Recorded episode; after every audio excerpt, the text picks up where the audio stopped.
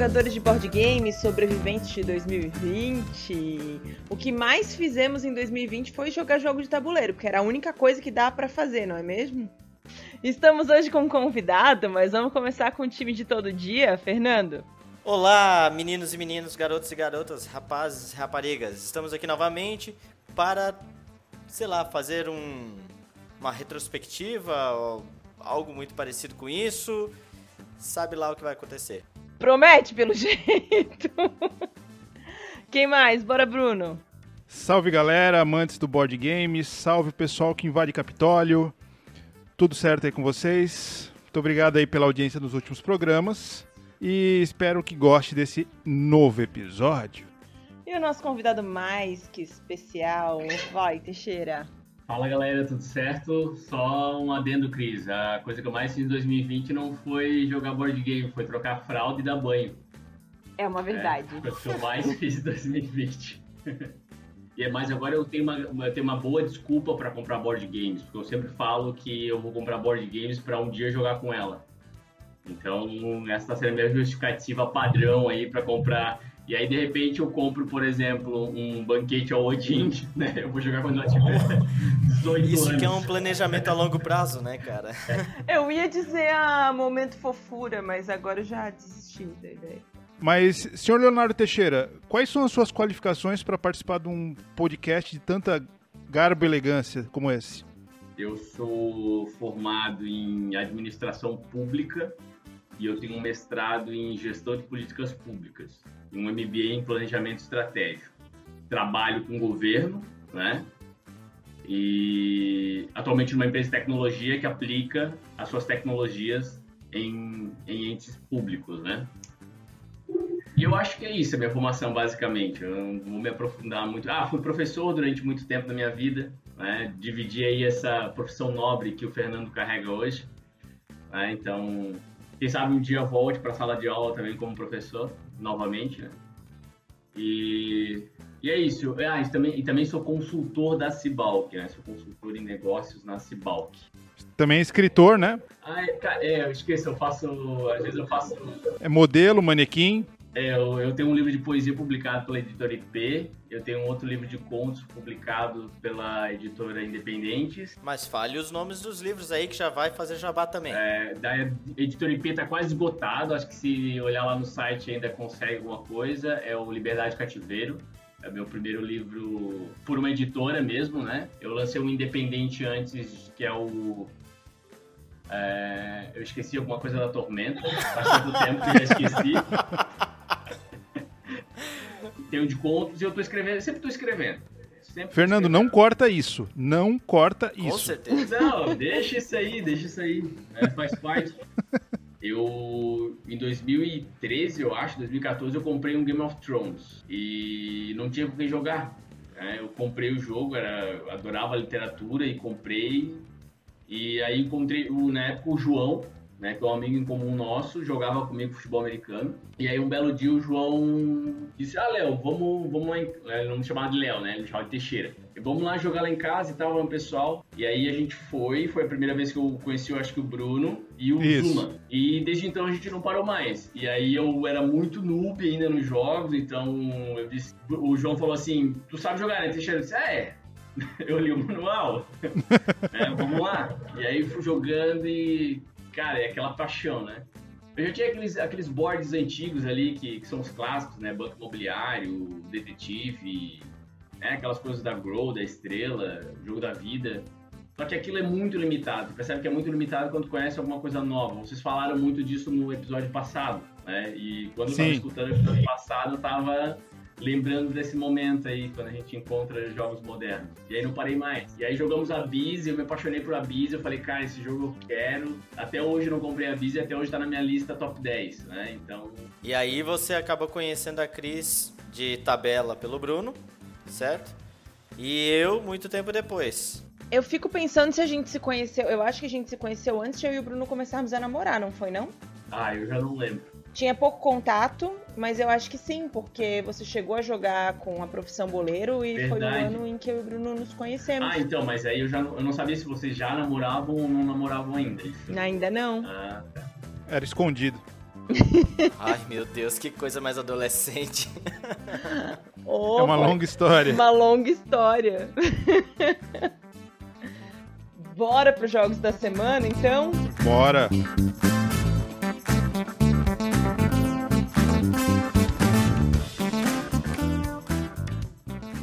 E tivemos muitas mesas diferentes, então vou só levantar a bola do nome aqui e vocês vão falando quem jogou, fechado? Right. Fechado. Combinado. Começando, é, e, e como a gente está em podcast, a minha sugestão é de que, especialmente para esse, você vá jogando no Google os nomezinhos, porque vão aparecer umas coisas muito bonitas. Começando por Cleópatra. Cleópatra é um jogo que, na verdade, é do nosso colega Harley, né? Mas é um jogo que ele tem muitas peças. A, a versão vem num mini container, né? Exato. A caixa, se você vai guardar ela na, na estante, ela vai ocupar o espaço de três outros jogos. Exato. Mas assim, o jogo ele é um jogo que ele é muito bonito, você vai montando, o tabuleiro dele não é plano, ele é em três D, você vai... A, a intenção do jogo é você ser um servo da Cleópatra e montar o templo pra Cleópatra, certo? Então você vai adquirindo um, um certo dinheiro lá, que é os escaravelhos, e você vai montando as esfinges, o obelisco, vai montando as partes do palácio. Assim, o jogo ele é muito bonito. O jogo também ele é muito fácil de aprender e de jogar. Quando você vê a caixa dele, você pensa, nossa, que jogão, esse jogo deve ser, nossa, de outro mundo. E, e, e, e não. Ele é um jogo bem simples, na realidade. Ele durou quarenta e cinco minutos, né? Exato. Foi um jogo bem rápido que a gente aprendeu. Foi a nossa primeira partida, quarenta e cinco minutos. É, quanto tempo a gente levou pra desmontar ele, Bruno? vinte minutos. Então. Mas vale a pena? Vale o esforço da montagem? Mas ele tinha um insertzinho pra ajudar? Tinha, tem um insert próprio dele. É menos quarenta minutos de setup, né? É, a gente nunca chegou a falar desse lance aqui do setup aí no, no, no podcast, mas o Bruno fala... Como é que é o negócio, Bruno? Você tem o... O insert. Demora quarenta minutos a menos pra montar. É, sempre. Não importa qual é o jogo. Todo Não. jogo tem insert e quarenta minutos a menos. Mas vamos lá. Vale a pena foi a pergunta da, da Cris. Pra mim, pra, pra, pra minha estante, valeria, sabe? Porque eu gosto desse tipo de jogo, que é um jogo rápido, é fácil de ensinar e, e é bem bonito. Ele, e ele traz, assim, uma, uma certa diversão. Agora, se for pesar o preço dele, aí a gente já vai entrar num outro quesito, né? O preço pela quantidade de partidas aí, teria que reavaliar. Quinhentão. Quinhentão, pois é. Para quem gosta de jogos com design e que são tridimensionais e que não são só o tabuleiro, é um investimento que ele justifica o quanto ele cobra. Diferente de outros jogos aí que a gente conhece que custam novecentos, oitocentos reais e que tem menos investimento em peças do que Cleópatra tem. Isso é, é fato. Verdade. É, ele é um jogo que custa quinhentos reais e faz sentido ele ser quinhentos reais. Cleópatra é um jogo para se ter montado na estante, né? Na verdade, se você tem um espaço em casa, é um jogo que pode ser deixar montado na tua casa, assim, ó. Uma peça de coleção maravilhosa. Pode... Só vai faltar um pouquinho de espaço, assim, né? Eu acho que ninguém tem uma casa aqui suficiente pra montar um daquele. Mas realmente fica maravilhoso o jogo. Bora pro próximo, então. Saboteur? Só eu e o Bruno jogamos Saboteur? Não, o Fernando jogou também. Joguei. Ah, é verdade. O Fernando jogou. O que, que vocês acharam? É um card game? Cris, é, a gente jogou em três e quatro, né? É, na quarta-feira, você não estava, a gente teve a experiência em jogar em sete pessoas. Nossa Senhora! Isso mesmo, nós jogamos em sete pessoas o Saboteur. É um negócio fantástico. Esse jogo é um jogo feito pra se jogar em várias pessoas, com certeza. Chegou uma hora, virou um mercado de peixe, que um acusando o outro. Foi bem isso. Foi você! Foi você, não, é você, não, é você. Porque são, em sete pessoas são três sabotadores, né? Vamos contextualizar um pouco essa bagaça. Isso, vamos contextualizar, por favor. O Saboteur, ele é um jogo muito parecido com o Bandido, pra quem já jogou Bandido. É um jogo de labirinto, só que ele não é cooperativo, ele é competitivo. É, no final só uma pessoa ganha, mas você fica ali com aquele jogo de sabotagem que algumas pessoas são mineradores e outras pessoas são sabotadores que vão tentar atrapalhar ali a colocação de cartas para montar o labirinto que chegue até a mina. Eu joguei em menos pessoas, mas é muito divertido ainda assim. É aquele jogo que você quer jogar várias vezes e que você fica o tempo inteiro ali pensando como vai fazer para... ter a sua melhor estratégia, né? E é super simples e explica em cinco minutos. é, o, o que o Fernando disse de jogos para ter no bolso, para levar para os lugares, esse é um dos que estaria no meu top três para levar para qualquer lugar. Aí você há pouco perguntou, mas isso é um card game, mas eu acho que ele se classifica mais como party game do que é, exclusivamente o card game, verdade, né? Porque ele, ele tem essa característica grande da interação. Então, por isso, eu acho que ele é mais um party game. O jogo em três pessoas, ele é bem bacana, bem divertido, em quatro também. Mas acima de cinco pessoas, porque aí vira dois sabotadores no mínimo, né? O jogo brilha. Aí realmente é um jogo muito divertido para jogar quatro, cinco partidas a fio, assim. Cada partidinha deve durar meia hora, vai? Realmente é um jogo bem bacana. Na minha coleção tá, vai ficar para sempre. Agora, a pergunta que nunca vai calar é como é que vocês ainda caem na cara de bom moço do Harley. Não dá pra entender. Eu sempre comecei meus jogos falando, o Harley é o sabotador. E o que me preocupa é saber que o nosso poder judiciário tá na mão desse tipo de pessoa, né? Não é fácil, não é fácil. Deixa que um dia ele vai vir aqui nesse podcast e ele vai ter o direito de resposta aí. Já vai preparando a defesa aí. Bora pro Lhama pra gente ouvir o Teixeira um pouquinho? Conta pra gente, Teixeira. Bora lá, eu joguei essa semana o Lhama. Eu comprei agora ele no início do ano. Um jogo muito divertido, muito rápido, muito fácil de ensinar. A pessoa que aprende, se nunca aprendeu nada sobre board game, card game, ela aprende, ela já quer jogar outra. Dá uma contextualizada rápida aí, como que é o Lhama, Teixeira? O Lhama é assim, é um, é um, é um, eu diria que é um card game puxado para party game, né, de dois a seis jogadores, onde você tem uma sequência de cartas de um a seis e um, a última carta, depois do seis, é uma lhama. Tá? Então você tem que ir jogando essas cartas no monte. Você começa com um deck na mão, né, um baralho na mão, e você tem que ir jogando essas cartas no monte na sequência. Se você joga o um, o, o seguinte tem que jogar ou a carta um ou a dois, e assim sucessivamente. Quando chega na carta seis, ou você joga uma carta seis, ou você joga uma lhama. E aí, jogou a lhama, você pode jogar outra lhama em cima, ou a carta um novamente. E aí a sequência é, acontece novamente. A ideia é o seguinte, é você acabar sem cartas na mão, ou com o mínimo de cartas possível na mão. Cada carta é, de numerada de um a seis vale a pontuação que está numerada. Então, se eu acabar com uma carta seis na mão, eu pontuei seis. O jogo ganha aquele que tiver menos pontos no final da, da, da partida. Então, o, o jogo tem um limite de quarenta pontos. Quando se atinge quarenta pontos primeiro, qualquer jogador que atinge quarenta pontos primeiro, encerra a partida. E aí, daqueles que tiver menos, né, é, é o vencedor. Só que tem alguns truquezinhos. Você vai ganhando fichinhas para acumular pontos. E aí, quando você tem dez pontos, você troca por uma fichinha preta. Quando você zera a mão numa das rodadas, você tem a chance de excluir uma ficha. Então, se você tiver uma ficha preta e três brancas, a, a branca cada uma vale um ponto e a ficha, a ficha preta vale dez, você excluir a ficha preta, você fica só com três pontos. Então, isso também é estratégico. Então, aqueles pontos que você acumulou negativos, você pode recuperá-los de alguma forma. Exato, e voltar para o jogo. Exato. E aí você pode perceber que em determinado momento está muito competitivo e você está com uma carta um na mão e, e, e vai ser difícil atingir aquele um em determinada rodada. Então você diz o seguinte, eu não jogo mais, eu parei. Então você vai pontuar um ponto, só que você não corre o risco de pontuar mais, porque se você não tem a carta no momento de jogar, você é obrigado a comprar. E aí você vai acumulando cartas na mão novamente. É um jogo muito divertido, muito rápido de aprender. O manual é pequenininho, é pocket, é da Paper Games, uma editora fantástica para pocket games. Então, vale muito a pena. É, é uns setenta reais esse jogo, ele é um pouquinho mais caro que os demais da, da Paper. Mas vale o investimento porque eu estou vendo que vai haver muita mesa aí para apresentar para os fa- familiares, para jogar com bastante gente mesmo. Por favor, trazer na próxima sessão. Vou deixar. A Paper Games, ela realmente ela tem uma linha de pocket games assim que é fantástica. Eu tenho aqui, acho que todos os meus pocket games são da, da Paper Games. É, o Saboteur é da Paper Games. Exato. Então, se você ouvinte quer alguma dica, quer procurar, você sabe que o teu grupo vai gostar desse tipo de jogo, você pode procurar por jogos da Paper Games. É, e o, só um adendo, as, as cartas são de excelente qualidade. Eu não, acho que não vale a pena eslivar, tá? Quem tem essa mania do sleeve aí. Porque é, um, é uma parada que é realmente pra jogar, pra ficar sujo, pra de, daqui um, depois de uns seis meses de tantas partidas, tu considerar um trabalho novo, sabe? Porque tu jogou tanto que já descarta e já se pagou, ele já se pagou. Esses, esses jogos que são baralhos mesmo, o jogo é um baralho, por mais que você queira proteger o jogo, eslivar... Você perde um pouco da experiência, da agilidade de jogar a carta, da agilidade do embaralhar. Preciosismo nem sempre vale a pena, né?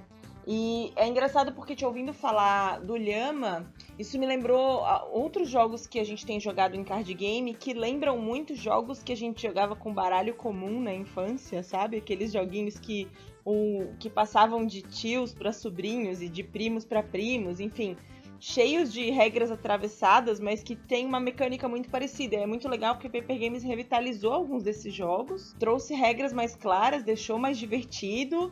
E, e tem um pouquinho dessa coisa nostálgica que, que você vai lembrar pra aprender rápido, mas ao mesmo tempo, só o layout do jogo novo já traz outra vida, né? Eu não joguei, mas eu ouvi comentários que o Lhama parece uma sueca, né? Pra quem joga sueca no baralho. Eu, eu, acho, que, eu acho diferente de sueca. Eu acho que é um pouco diferente de sueca.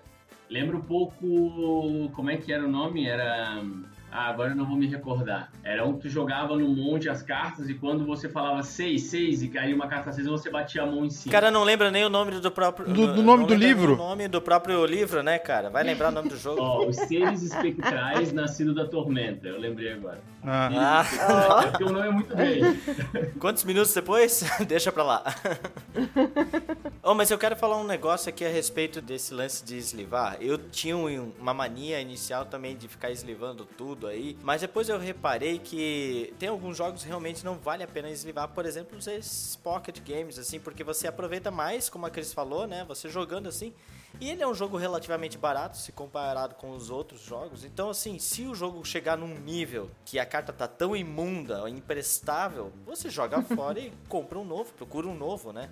É, agora, tem algum eu tenho jo... que fazer... Desculpa, Bruno, eu tenho que fazer um, mais um parênteses aqui. É que como o nosso podcast ele é informativo também, algumas pessoas podem não saber o que é eslivar uma carta, tá? Então, ah, importante. No hobby, a gente tem um costume de comprar tipo um plastiquinho que você põe a carta dentro e ela tem a intenção de proteger a carta, porque a gente sabe que eventualmente algumas pessoas podem, sei lá, é, derrubar... Babar na carta.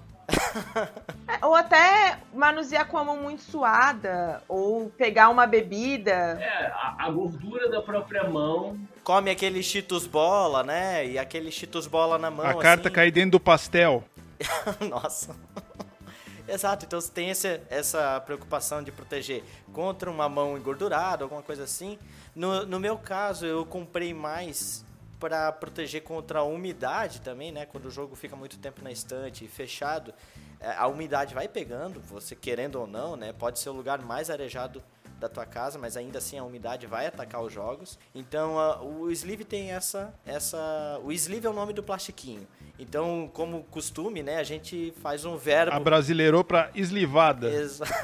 A gente faz um verbo, né? O eslivar. É, e tem jogos, e tem jogos que realmente fica inviável eslivar as cartas, que nem o Wingspan. Se você eslivar o Wingspan, você vai precisar de outra caixa pra, pra guardar ele. E vai contra, contratar uma empreiteira pra... Isso, por quê? Porque as cartas, a, a, o Wingspan já tem um bolo enorme de cartas. Então, quando você esliva, ou seja, quando você põe as cartas dentro desse plastiquinho, a, o volume da, da pilha de cartas dobra. Fica... Mais que o dobro, até. Fica enorme. Então, realmente, tem alguns, alguns jogos que não dá pra eslivar mesmo. Ao longo do tempo eu desenvolvi dois critérios para acreditar se vale a pena ou não o sleeve. Um, caber na caixa, porque o Spartacus, por exemplo, a gente teve que tirar todo o insert de dentro, enfim, fazer todo um esquema para poder caber. E dois, as cartas serem um componente de um jogo e não serem um jogo.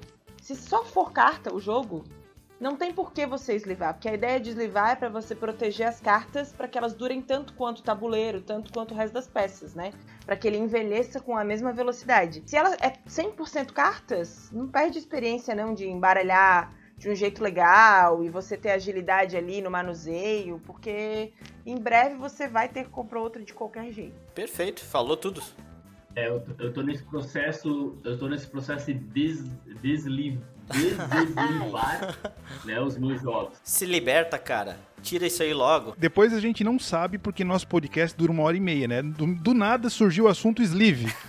E estamos aqui há dez minutos falando de sleeve. É, é verdade. Então, vamos Parabéns. fazer essa fila andar porque tem mais dois Olha, na lista. Vamos tocar então. Ok. Tá, eu, eu acho que vocês não colocaram um que eu joguei também, tá? Que é o Archaeology. Archaeology, eu sou muito curioso com esse jogo. Que aí de Archaeology? Conta pra gente. Cara, eu quero falar sobre esse jogo. Foi uma...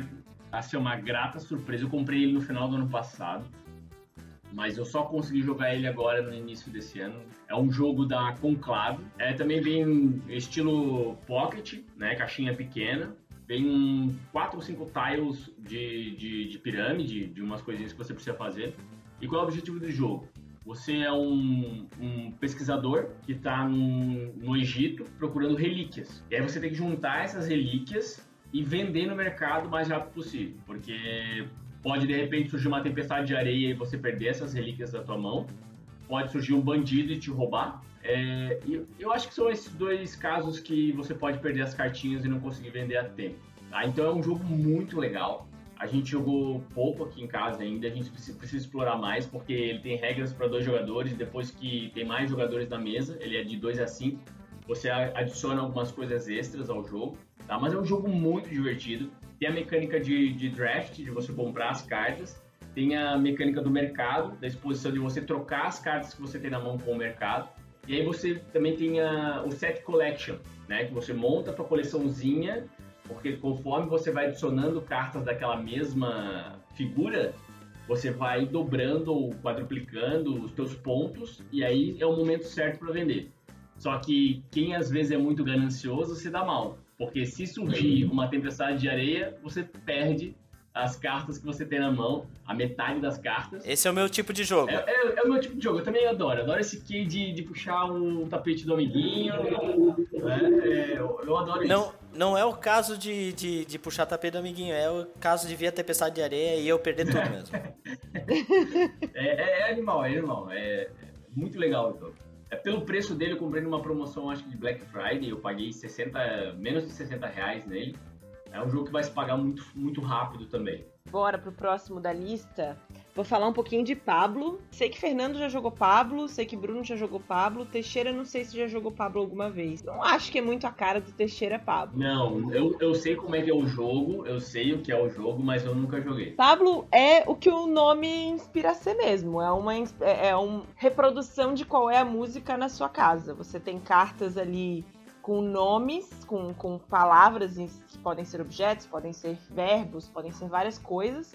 E você tem que formar com aquelas palavras algumas músicas. E é o party game mais tenso que eu já joguei na história. Porque você, quanto mais palavras diferentes você usar na composição da sua música, mais cartas na mão você usar, mais pontos você faz. E aí você fica tentando puxar da memória todas as músicas que você já ouviu na vida para tentar combinar aquelas palavras ali, e aí a sua mente começa a inventar músicas que nunca existiram, é uma é, loucura. É porque assim, é, se você falar uma música com determinada palavra, você lembra de cara. Só que você, como você quer ganhar o jogo, você quer lembrar uma música que tenha três, quatro palavras dentro daquela música. E aí você fica pensando indiscriminadamente, tostando o cérebro para juntar aquelas três, quatro palavras em uma música. E você fica pensando. E, e portanto, eu, eu falo assim, é o único party game que tem downtime. Porque chega na vez da pessoa, ela fica pensando e tal. Mas realmente eu gosto bastante, é bem divertido. A minha experiência com o Pablo, eu acho que eu gostei bastante também, mas para solucionar o que o Bruno falou ali do downtime, realmente tem, existe. Acho que daria só para botar uma ampulhetazinha ali, ó. Você tem um minuto, valendo! E aí pronto. Concordo. O party game fica mais legal, mais interessante ainda, porque o cara fica na pressa ali, naquela tensão. Concordo. Senão o pessoal fica lá paradaço, assim, esperando. Não, o cara fica o outro, puxando pela memória ritmo, a música. Ele começa, poeira, poeira. Aí ele começa a cantar é, a música exato. inteira, pô, não achei essa palavra. Ele vai pra outra e aí vai tentando. E, e aí perde o ritmo, né? Entendeu? Hum? Perde o ritmo. Ah. Socorro. Entendi. É, pô, Bruno, você já foi melhor, hein? Já, já. Tô ficando velho, né? Tem uma outra coisa muito legal nesse jogo, que é o fato de que se não for a sua vez, mas você souber a música que a pessoa tá cantando e tiver alguma palavra no seu deck de cartas da música da pessoa, você pode cantar junto. E aí você fica, além de pensar na sua música, preocupado com a música dos demais, assim. É um jogo que você tem uma expectativa diferente da realidade, porque você acha que vai ser super divertido e você vai lembrar de várias músicas e vai fluir, e ele é tenso. Só que é muito divertido ao mesmo tempo, porque quem gosta de karaokê, gosta de ficar lembrando de música, com certeza vai se entreter. E aí tem um, um molinho aí na história, que é o fato de que se você canta música errado, tem umas fichas de tomatinho que você pode jogar no seu adversário. E a gente viu uma menina que fez um tomatinho de feltro, que é uma coisa que eu quero muito fazer pra poder jogar na cabeça das Nossa pessoas. Pra jogar na cabeça das pessoas.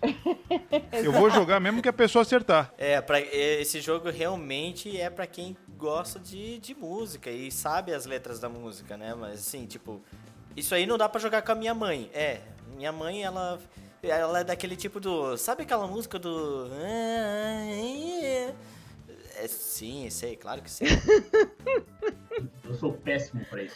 Esse jogo também não dá pra jogar com uma pessoa que não lembra o nome do próprio livro. Não. Porque aí lembrar o nome da música dos outros... É, vocês perceberam, né, que memória não é o meu forte, né? Até pra passar a minha ficha eu demorei um pouquinho ali pra pensar o que que eu era, né, quem sou eu. Rola uma crise de identidade porque essa pressão, né, Teixeira?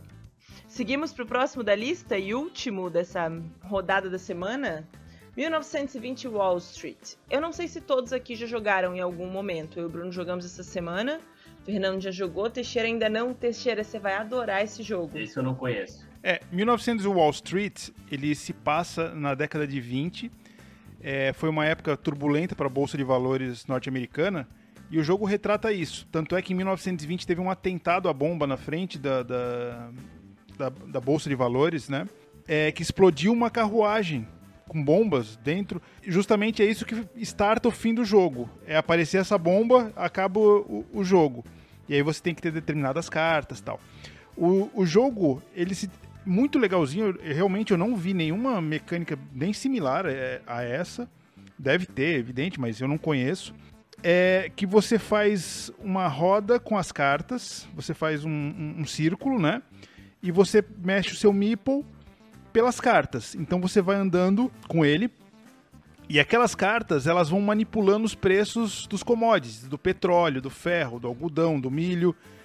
E essa manipulação dos preços, você vai coletando essas cartas, vai fazer com que você ganhe bastante pontos, ou não. No... Puta que pariu, ele me desconcentrou aqui. Desconcentrou. Desconcentrou, agora já era. Vagabundo. Não fui eu dessa vez. Não fui eu. A pizza chegou e desconcentrou. Teixeira apareceu com comida na frente do Bruno. Não se faz uma coisa dessa. Exato. Então, assim, o, o... através desse círculo, você vai andando com seu meeple e você vai manipulando os preços de mercado. Então, por exemplo, se você tem bastante algodão, você tenta fazer o preço do algodão subir. Andando com seu meeple, só que se você tem que andar muito com ele, você vai pagar mais, você precisa de mais dinheiro. Então você tem o capital da tua empresa, você tem o dinheirinho, e tudo isso que eu tô falando parece que é um jogo complexo, um tabuleiro, não, também é um pocket game pequenininho, é uma caixinha, o jogo deve estar em torno de noventa, cem reais, é um jogo assim, é o famoso jogo pequenas caixas, grandes jogos, né? Ele é muito bacana. Dos Pocket Games é um dos meus favoritos. Olha lá, categoria Pocket Game favorito. Eu falei que eu vou categorizar todos os favoritos porque é muito difícil. Eu sou uma pessoa muito empolgada com jogos. E é um jogo assim, ó, é, é, que quem não experimentou, quem puder, tiver oportunidade, jogue, porque realmente a manipu... Só tem um pequeno porém. Pra quem não, não, nunca jogou, se você não explicar bem o que acontece no final pra ganhar a, a pontuação de, de determinados produtos, vai ficar até meio desleal, porque você vai fazer muito mais ponto do que a pessoa, das outras pessoas. Então você tem que deixar bem claro como é que você pontua no final, trazendo aquelas cartas pra você e manipulando. Por quê? Você tem que ter um determinado número de cartas daquele produto pra pontuar. Se você não tiver, você não pontua. Não adianta você, no final do jogo, você pegar uma carta daquela, porque você não vai conseguir. Você vai precisar de quatro cartas, cinco cartas.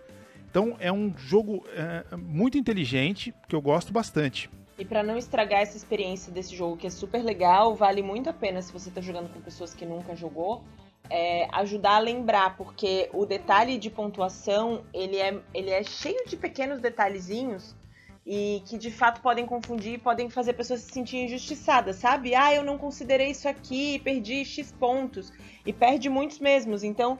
É, para a experiência ficar bacana para todo mundo, vale a pena ao longo do jogo falar, olha, não esqueçam que precisa de X cartas mínimo por commodity para poder pontuar no final, não esqueçam que tem isso aqui, para valer, né?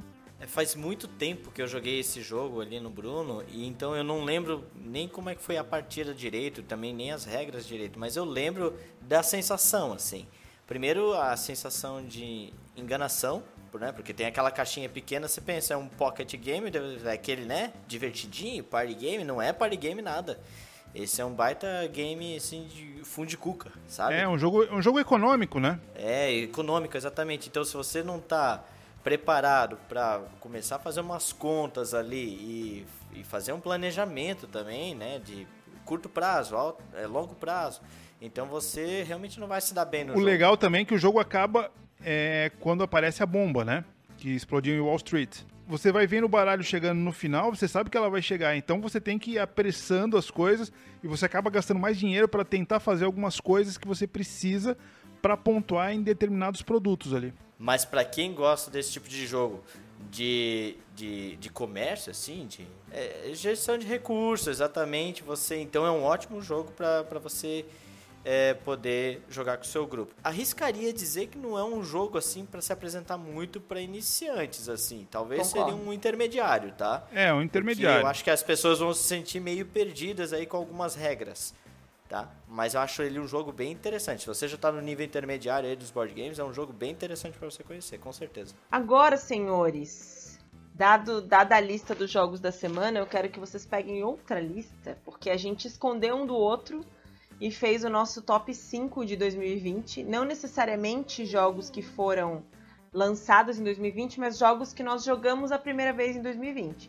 E cada um montou seu ranking, para que vocês também tenham dicas de jogos recentes, dicas de jogos bacanas para vocês conhecerem e de repente comprarem com os amigos. E o critério para esse ranking, para esse top cinco, é nossa experiência, como a gente se sentiu jogando. A gente vai falar um pouquinho sobre os motivos para cada um e eu acho que a gente pode seguir para o tema principal, que é a nossa retrospectiva de dois mil e vinte. Bora!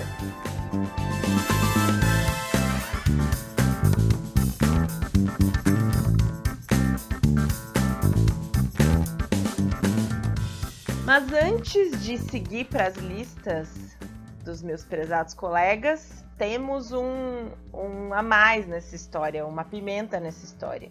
Porque o Bruno sugeriu que a gente tentasse adivinhar quais seriam os cinco jogos mais citados por nós quatro aqui.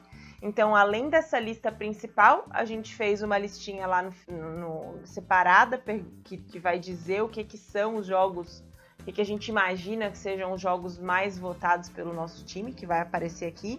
E aí, lá no final, a gente vai bater essa lista e ver quem que acertou mais jogos e quem conhece mais o gosto do time. É isso? Eu gosto de gamificar tudo, né? Minha vida inteira é gamificação. Então, achei legal fazer um bolãozinho pra ver quem acerta, quem conhece mais ali o gosto dos outros. Bem provavelmente eu vou ganhar. Eu nunca né? perco Mas, esse jogo. Vamos ver. Ah. A vida do Bruno, ela é tão gamificação que eu demorei uns dois anos de namoro pra ganhar um presente que seja... Ô, amor, feliz aniversário! E eu só recebo e falo, nossa, que lindo, obrigado. Eu sempre tinha que passar por uma jornada de provas para merecer o meu presente.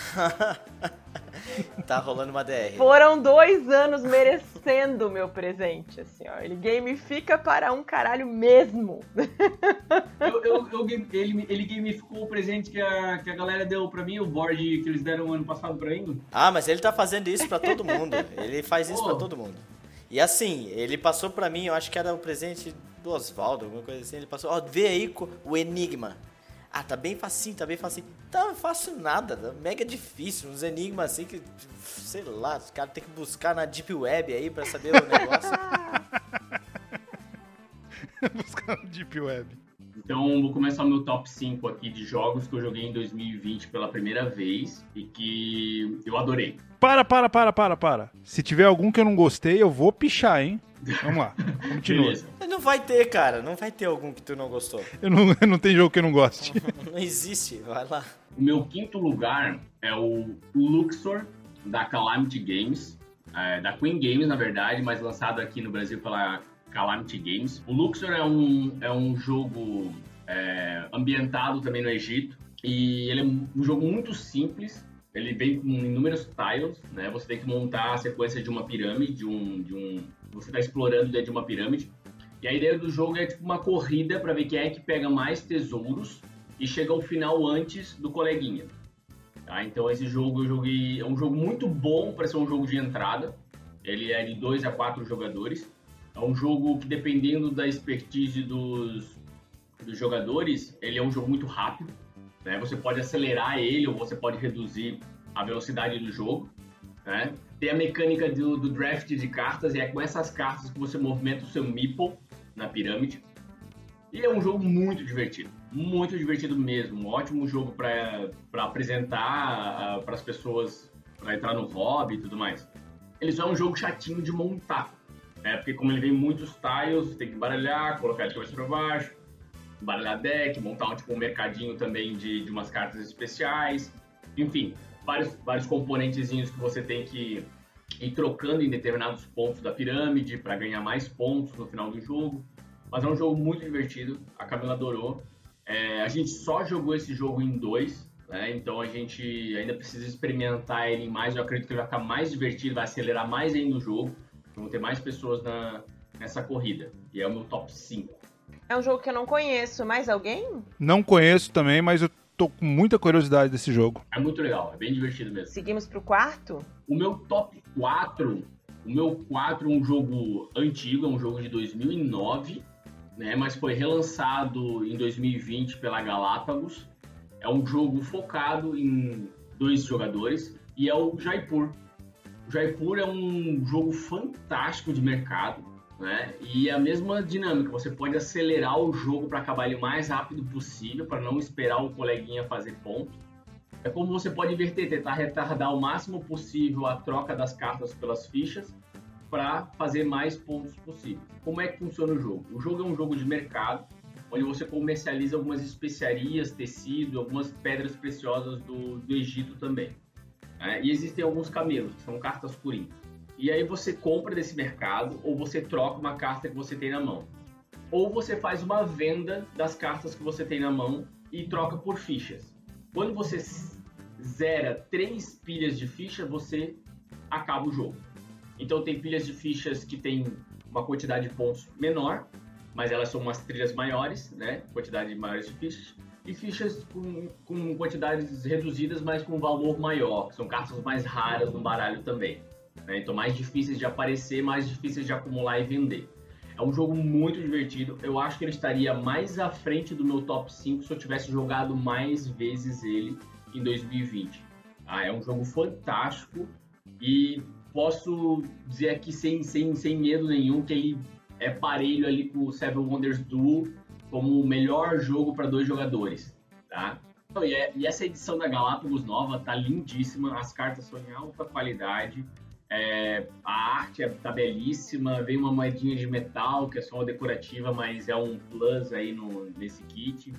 Enfim, é um jogo fantástico. Qual que é o, o preço médio do Jaipur, Teixeira? Ele tá... eu paguei... cento e trinta, cento e quarenta reais, mais ou menos. Tá. Hoje eu tô olhando aqui na Udo Store, ele tá cento e sessenta reais na Udo Store. Tá. Cara, é um preço muito bom pelo jogo que ele é, né? Exatamente, é um preço muito bom pela, pelos componentes, pela qualidade das cartas e pela jogabilidade que tu vai ter, essa rejogabilidade. O Jaipur, quando lançou, eu me lembro que virou uma hype nas redes sociais. Todo mundo estava comentando do Jaipur e eu ficava me perguntando se ele era tudo isso, né? Ou se tinha um, um pouco de jogada de marketing no, no caminho, como que isso tava. Mas pelo jeito, então, ele ve- disse que veio e realmente merecia toda, todo o burburinho. Inaugurando o top três aí, em terceiro lugar, eu trago outro jogo da Calamity Games, que é o Metrô. né, que é um jogo também da Queen Games, lançado lá fora, na, lá fora pela Queen, Queen Games. E na versão da, da Calamity, ele já vem com todas as expansões possíveis para esse jogo. E esse jogo é muito divertido. Desde a primeira partida que a gente jogou, ele... E aí, olha só, a gente jogou já várias vezes e a gente não conseguiu usar todas as expansões ainda. Então é um jogo que ainda pode se refazer de várias formas aqui ainda, porque a gente não experimentou ele em sua totalidade. É um jogo fácil de apresentar para a família também. Minha mãe jogou, minha irmã, minha sobrinha participou jogando com a gente. Minha sobrinha tem cinco anos, né? E como é que é o Metrô? O Metrô é um grande tabuleiro gigante das linhas férreas de Paris, né? Então você tem os tilezinhos que você vai comprando, e esses tilezinhos são trilhos, e você vai montando esses trilhos, né, para fechar as suas estações. Conforme você vai criando o caminho da tua estação, você vai pontuando. Quanto maior a tua estação, mais pontos você faz. Mas você pode também acabar com o caminho do amiguinho, né? Botando um tile seu e tentando fechar o caminho, o, o, o trilho do amiguinho o mais rápido possível. É aquele joguinho que tem aquela coisa do morde a sopra, morde a sopra, morde a sopra, né? Que tem a coisa da filha da putagem, a é. famosa filha é. da putagem. Arranca umas risadas também. Você falando assim, ele me lembra um pouco o Ticket to Ride. Você, eu não, não joguei ainda, mas... Não, não tem nada a ver? Não, Ticket to Ride. Não. Eu, ele vai lembrar muito mais o Tsuru. Esse mesmo. Ah, certo. Esse lembra muito esse e lembra também o White Stop também, né? Whistle Stop. Isso, isso aí. Eu falei errado aqui. Que você vai montando o tabuleiro, né? Pra Exato. Você vai construindo o seu caminho. Mais ou menos isso. A gente jogou com algumas expansõezinhas ainda do jogo, né? Tem mini expansões que vai adicionando pequenos componentes ali. Tem uma expansão que adiciona... É... É, algumas ações das empresas que você vai comprando ao longo do jogo para ver qual empresa que chega mais lá, e aí você pontua mais com base nas ações. Enfim, muito isso, é, de dois a seis jogadores, dá para jogar muito, assim, dá para se divertir muito, e tem essas variações que você pode incluir uma expansão sozinha ou duas para combar algumas expansões. Enfim, um jogo bem, bem divertido. Fora que a arte também é belíssima, o tabuleiro é belíssimo. O meu segundo colocado é um que eu já falei aqui, que é o Seven Wonders Duel, né? Outro jogo para dois jogadores, né? Do Bruno Catala, que a gente já, já falou. Para quem não sabe, o Seven Wonders Duel é uma versão do Seven Wonders para duas pessoas, né? Onde você tem um draft de cartas, né? Você compra as cartas e vai baixando na tua cidade e vai montando a tua cidade com aquelas cartas. Né? Algumas cartas dão alguns benefícios para você comprar cartas de forma mais barata. Outras te dão alguns artefatos que você vai juntando. Se você juntar sete, você finaliza a partida. É, ele também tem as maravilhas que você vai ativando com cartas para ativar alguns benefícios e bônus para pontuar mais no final do jogo. É belíssimo, todo jogo é um jogo diferente, você nunca consegue fazer uma mesma estratégia, né? Então é bom você estar tá bem aberta, tua mente bem aberta para explorar, né? Se permitir explorar vários caminhos. Eu já venci por trilha militar, eu já venci por quantidade de pontos pegando carta azul, eu já venci ativando todas as maravilhas e combando no final. É um jogo que já tem uma expansão, né? Eu não a tenho ainda, que eu acho que é o Panteão, mas é uma expansão que eu quero adquirir para fazer esse jogo ainda melhor, que dizem que melhora bastante o jogo. Eu vou ser sincero que eu acho que nem precisa da expansão, viu, cara? É tão legal o jogo. Não, ele roda muito bem sozinho, ele roda muito bem sozinho. A expansão é um plus, né? Aquela coisa do vou comprar só para ter um... um ketchup em cima aqui, né? Uma coisinha diferente aí. E eu preciso dizer uma coisa. O Fernando vai querer me matar, mas eu não sou uma fã do Seven Wonders. Se você já, já jogou o Seven Wonders... Ah, você é hater de Twitter, né? Não, gente, não é que eu não goste. Eu gosto do Seven Wonders, mas não sou tão fã assim. Que se isso? Você já jogou o Seven Wonders e também não se apaixonou pelo Seven Wonders... Não desista do Seven Wonders Duel, porque é muito melhor, assim, é outra experiência.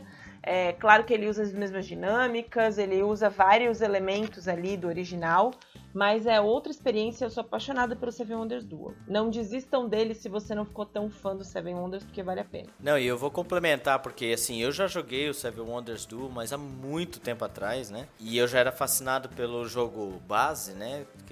Fascinado porque é aquela coisa que você pode botar sete pessoas numa mesa jogando simultaneamente. Eu achei mal... Nossa, que, que legal isso, né? Todas as pessoas jogando simultaneamente. Mas tem um lance pra mim que desse Seven Wonders Duel... Uh, melhora muito pro jogo base, é que assim, no jogo base você fica responsável por uma maravilha, E se tu pega uma maravilha que você não gosta muito, né, o que eu... Ah, não, não ligo. Você realmente pode fazer todo o seu jogo e, e praticamente cagar para aquelas habilidades da maravilha. Enquanto que no Seven, Seven Wonders Duel já é o contrário, porque as maravilhas estão Impossível, disponíveis. Impossível, você não consegue ganhar sem a maravilha. Exato, e elas estão disponíveis para você comprar. Então, assim, você escolhe aquela que mais se adapta à tua estratégia. Isso eu acho que foi uma melhoria muito significativa. Teve várias outras também, né?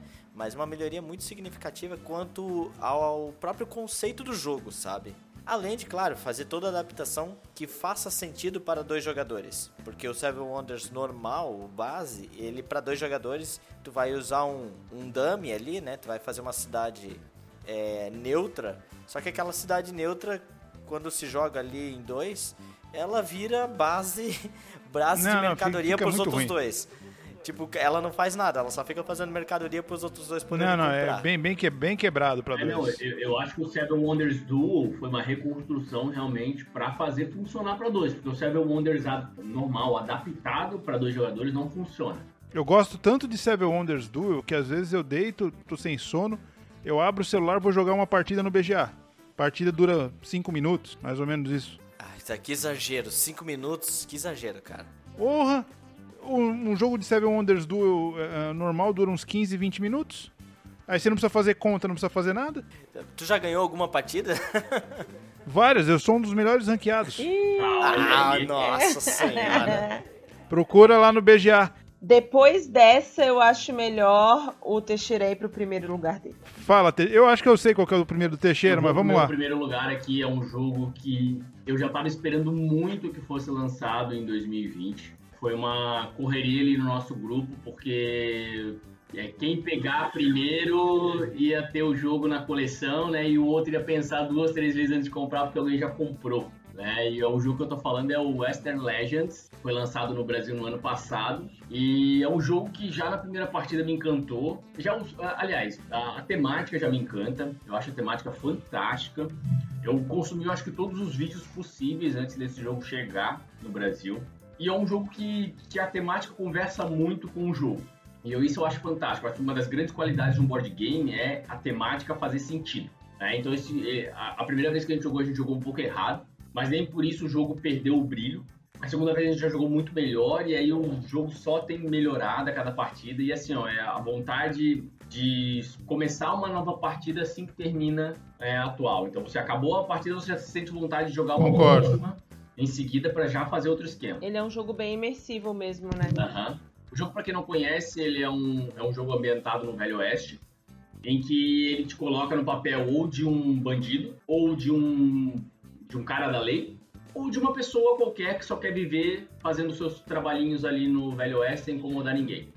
É, então você pode escolher esses caminhos para percorrer ali. E a ideia é quem chegar até vinte pontos de... de lenda, né? É, starta o fim do jogo. Então, o objetivo do jogo é você conseguir pontos de lenda. Quanto mais lendário você for, quanto mais memorável for a tua persona no jogo, né, mais pontos você marca, mais rápido você corre nas trilhas, mais você conquista dinheiro e assim você vai combando. A gente ainda não explorou o jogo em sua totalidade, a gente ainda não usou algumas cartas que vêm com o objetivo de, de, cada, de cada persona que a gente escolhe. As miniaturas são muito legais. E você também, e você incorpora, né? Se você tá, tá na trilha de bandido, você vai fazendo as, as bandidagens ali, as traquinagens, as coisas, né, fora da lei, como assalto a banco, roubo de gado, é, roubar alguém. Se você é um homem da lei, você corre atrás dessa galera, porque essa galera pontua todo turno, então você tem que impedir que ela pontue todo turno, né? E aí tenta capturar para ganhar mais pontos de, de lenda também. Enfim, é um jogo que me apaixonei. É, valeu muito a pena ter comprado e eu acredito que ele vai vir ainda muitas mesas, né, em dois mil e vinte e um, porque assim como, como Abyss me marcou, esse jogo também foi, me marcou rapidamente e já assumiu o top one aí da, da minha lista de dois mil e vinte. Olha, rapidinho sobre o Western Legends, eu descobri, descobri, eu descobri não, né, mas eu percebi alguns bugs e alguns desequilíbrios no jogo e mesmo assim, nada pra mim tira o brilho do jogo, porque a diversão que ele te traz, a, as mecânicas diferenciadas, a, aquela diversão... É, tá jogando mesmo não sendo a sua vez. Isso também me fascina muito, sim. E é um jogo que funciona muito bem em seis jogadores, né? Sim, né, sim. Porque essa questão que tu falou do downtime, cara, tu tá sempre participando em algum momento, você não fica ocioso. Uhum. Porque ou você, se você estiver numa cidade, você tá participando de uma mão de poker que outro jogador iniciou. É. Ou você é o, o N P C, né, que assume a mesa quando o outro está jogando, quando você não pode jogar, enfim... N possibilidades aí de você estar tá interagindo mesmo não sendo a sua vez. Eu acho que é um, é um bônus do, do, do jogo, é, é essa interação fora da tua vez, né? Deixa eu fazer só um contraponto com relação a esse jogo, porque eu falei pro Bruno que eu joguei esse jogo errado. Ele é um jogo que ele tem muitas mecânicas diferentes e você espera um jogo pesado quando você joga ele. Você espera um jogo, nossa, que você vai, vai fazer várias coisas e uma coisa meio... É, sei lá, Game of Thrones ou meio Blood Rage, cê, tem muitas coisas ali acontecendo ao mesmo não, tempo. Não, você acha que é um jogo que vai fritar o cérebro, que você tem que fazer uma estratégia Isso. a longo prazo, né? E não é. Exato. E aí, às vezes, acontecem várias reviravoltas que são mesmo pra deixar o jogo divertido, tem um quê de sorte que não prejudica o jogo, é pra deixar mais divertido. Só que me, não me decepcionaram, mas me deixaram um pouco... Ué, não era bem isso que eu tava esperando, sabe? Eu acho que já é legal você ir com essa mente de é um jogo pra se divertir, é um jogo que você tem várias coisas ali pra fazer, várias estratégias sim, mas é, ele não é um jogo pesado, ele é um jogo é, pra você explorar e você dar risada e você rir da desgraça que aconteceu com o outro e, e, e rir da jogada show que alguém conseguiu fazer também por conta de uma sessão de sorte. Enfim, de aproveitar essas, essas jogadinhas que, que, que esse board tem ao longo do, da partida. O que eu já falei muitas vezes aqui já no podcast, assim, esse é um jogo que você entra muito fácil na temática e você se diverte muito. Então é um jogo que você precisa se libertar dessa coisa de que eu vou querer fazer a estratégia vencedora e eu quero marcar com bar e não sei o que. Não, isso não existe nesse jogo. É reativo. Exato, então esse jogo você tem que entrar no jogo e se divertir. Ser o melhor bandido, ser o melhor cowboy, você tem que se divertir nesse jogo. Eu, eu não ganhei nenhuma vez, mas em todas as partidas eu me diverti demais. Teixeira, agora passa a palavra para a pessoa de quem a lista você tá mais curioso. Eu Pronto. Quero saber... do Bruno, porque quando eu pensei os jogos que eu queria adivinhar, eu tava pensando em adivinhar os do Bruno. Então quero já ver se eu, se eu matei aqui ou não. Segue, Bruno. Vamos lá. Quinto lugar é Wingspan. Ah. Obviamente. Sou uma ave! Ai, meu Deus. Sou uma ave! É o jogo dos passarinhos. Nós já comentamos aqui no podcast anterior. Um jogo sensacional, um engine building que... te faz vontade de jogar de novo e de novo. Assim, é um jogo que te cativa tanto pela beleza do jogo, quanto pela mecânica é, que te deixa fazer coisas e você cada vez vai conseguindo fazer mais coisas. Então é, é um jogo que realmente tá no meu top cinco do ano e tá no top dez aí da vida, com certeza. O número quatro, vocês não vão nem imaginar, mas nós vamos ter que pular o comentário dele porque é... Western Legends, oh. que o Teixeira já comentou. eu, eu tô admirada que está em quarto lugar. É. Fiquei surpresíssima com a posição. Então, e o Western Legends não tá um pouquinho acima do meu, desse meu ranqueamento por causa desses, desses pequenos desequilíbrios que tem o jogo, ou pequenas falhas de tradução, de manual. Então, se tivesse, né, nos cascos, talvez estaria numa posição melhor. No terceiro lugar, um jogo rec- é, adquirido recentemente, um jogo que já está no meu coração, que trata sobre vinhos, é Viticulture. Viticulture a gente já falou no jogo anterior também, é um euro que tem como mecânica principal a locação de trabalhadores, é um jogo fantástico, é, nós jogamos em seis recentemente, que é um desafio, né? Normalmente jogos em seis acabam ficando meio, né, com aquele downtime, aquele APzinho maroto, não rodou bacana. É, é um jogo que cada vez que eu jogo eu gosto mais, pela variabilidade que as, aquelas cartinhas dão nele também. Então você tem bastante interação com, com outra, a gente já falou isso no outro podcast. Então o Viticulture pra mim é um jogo que só tende a crescer assim, no meu gosto pra, pra jogar. Mas realmente Viticulture é um jogo que tá entre meus dez, alguns dos meus dez tops ali dos quinhentos que eu tenho. cinquenta mil é, top dez. Por classificação, né? Isso. Eu, eu tenho um comentário sobre o, o, o Vit. O Vit, vou, falar, vou chamar ele amigavelmente de Vit. E eu joguei só uma vez, né? Eu fui apresentado ao jogo. Eu adorei a temática. Vinhos é uma coisa também que eu gosto de beber. Então, meu Deus do céu. Me interessou bastante. Ok, tá bom, tá bom, tá certo. Eu... Eu só acho que o jogo, em determinados momentos, você fica preso. Eu, eu demorei pra pegar esse, esse feeling de, de, de, de limpar a minha mão. Eu fiquei com umas cartas na mão ali que não estavam, não, não tinham bons benefícios. Eles iam me levar pra um caminho que eu não tinha trilhado no começo. Então foi uma coisa meio... meio o meu jogo ficou travado, o meu jogo não ficou fluido.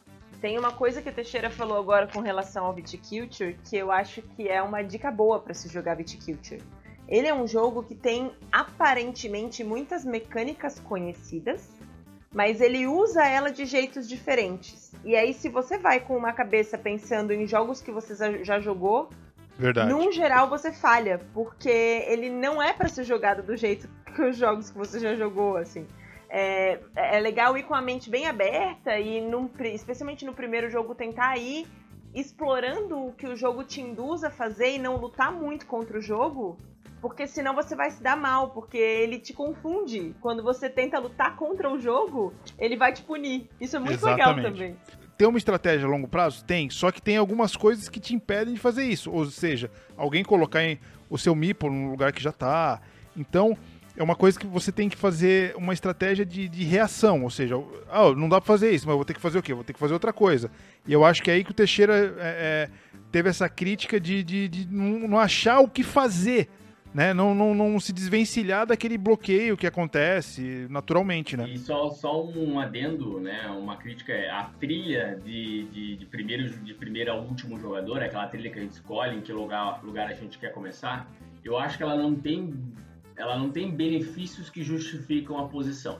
Não sei se eu me fiz uhum. entender. Então, quem escolhe por último na primeira rodada sai numa desvantagem bizarra, na, na minha visão, assim. Né? Então, até recuperar, porque aquela, aquela ovinha ela vai andando devagar. Até chegar no cara lá para ele ser o primeirão, né? Então ele já cagou o jogo dele inteiro, né? Ainda mais jogando em, em seis, foi o que a gente jogou, né? Então, é, é, é, eu acho que é uma crítica que eu faço ao jogo aí, mas enfim, preciso de mais partidas. Tá. Segunda colocação, esse vai ser uma surpresa, hein? Ah, esse vocês vão adivinhar. Chicago Express. Sabia. Ah, não sabia não, mentira. Cara, Chicago Express era um jogo, sinceramente, assim, eu, não, eu não tinha nem lido sobre ele, nada, não, nunca tinha pesquisar. Uh, um amigo nosso, o Arley, que sempre é comentado aqui nos podcasts, trouxe o jogo. É, ele não tem no Brasil para venda não também. Não tem no Brasil, Berira. O jogo para mim foi amor à primeira vista, assim, é uma mecânica bem diferente. É, você tem uma empresa ferroviária é, seguindo pelos Estados Unidos. Você tem ações daquela empresa, ou seja, você joga de rodada para rodada, você joga é, com pessoas tendo que te ajudar também. É um jogo assim com muita variabilidade e muito fácil de aprender. O jogo é rápido também, não, não dura mais do que uma hora e meia de jogo. Eu achei um jogo assim que me surpreendeu muito, tanto é que botei aqui em segundo lugar. É, deixa eu só fazer uma rápida assim, correção para quem não conhece o jogo. É que o Bruno falou assim, você tem uma empresa, na verdade, existem quatro empresas de trem nesse isso, jogo e você não verdade. tem nenhuma. Boa correção. Você só vai comprando ações. Então isso é muito bacana desse jogo, porque normalmente você está acostumado a, num jogo de tabuleiro, estar de posse de uma cor, do trenzinho, e você querer chegar até o outro lugar. Mas nesse caso não, você tem as quatro estações de quatro cores diferentes e você vai comprando ações, mas outro jogador pode comprar a ação da mesma trilha de trem, então vai meio que cooperando aí, né? É meio que um jogo meio cooperativo, mas na verdade não é nada cooperativo, né? Mas vocês vão cooperando para sua companhia chegar lá no final, na, no destino final, mais rápido, né? É, investindo nessa, nessa empresa. E aí várias pessoas podem investir nessa empresa, não só um ou dois, pode ser todo mundo comprando ações dessa empresa. Então esse jogo é muito bacana porque assim, depois o lucro dessa empresa vai ser dividido. Então essa é a, a grande jogada desse jogo, é quantas ações foram vendidas, vale a pena comprar a ação daquela empresa ou não vale, porque assim... já tem um cara que já tem a, ma- a maioria das ações daquela empresa, então não vale a pena investir? Ou vale a pena investir só para fazer aquele diminuir cara... ainda de... mais para tirar, da pe- tirar da pessoa. Tirar da, a renda da pessoa, exatamente. Então, o, o brilho desse jogo é exatamente esse. Você saber é, comprar ações para ganhar dinheiro, ou para tirar dinheiro, ou para cooperar com aquele trilho de trem chegar até o final, né? Então é muito legal esse jogo mesmo. Bruno, e a sua primeira colocação? E a minha primeira colocação é uma pequena coincidência, mas é, é, juro, é só coincidência eu ter ganhado dos meus amigos de aniversário. É o Clãs da Caledônia. Hum, é marmelada! É marmelada. Não, brincadeira. Cara, Clãs da Caledônia, pra vocês terem uma noção, eu, meu grupo malvado de, de, de jogos de tabuleiro, que nunca joga os jogos que eu quero, né? Não me dava oportunidade de jogar esse jogo. Então, cara, eu, eu comecei jogando ele no B G A. Quando eu vi no B G A, eu falei, cara, que jogo legal, cara. Ele, olha, tudo faz muito sentido, tudo é, se encaixa perfeitamente. É um jogo complexo, ele não é simples, ele é dinâmico, porque a ação que você faz é rápida, é outra, outra, outra. Finalzinho tem aquele downtimezinho, aquele A P, porque, evidentemente, é, no final do jogo você precisa pensar muito mais, né, no que vai acontecer. É, os clãs, eles têm um equilíbrio bem legal. Um ou outro clã ali, eu não aconselho jogar, o Fernando pegou um lá do caixote que, que você só gasta, né? Você só gasta nele, você não faz...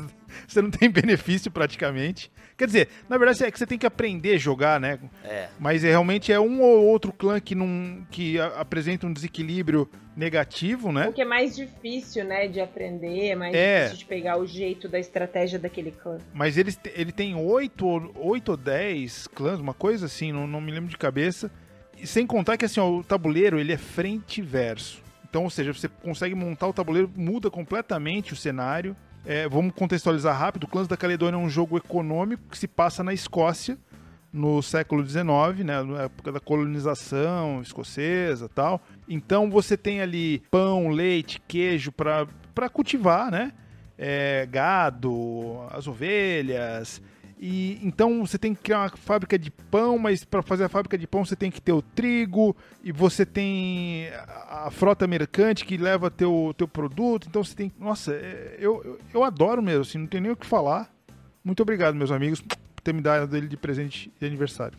Foi na mosca, hein? Eu joguei esse jogo apenas uma vez, mas é um jogo que realmente encanta. Já na primeira partida você sente vontade de testar um outro clã.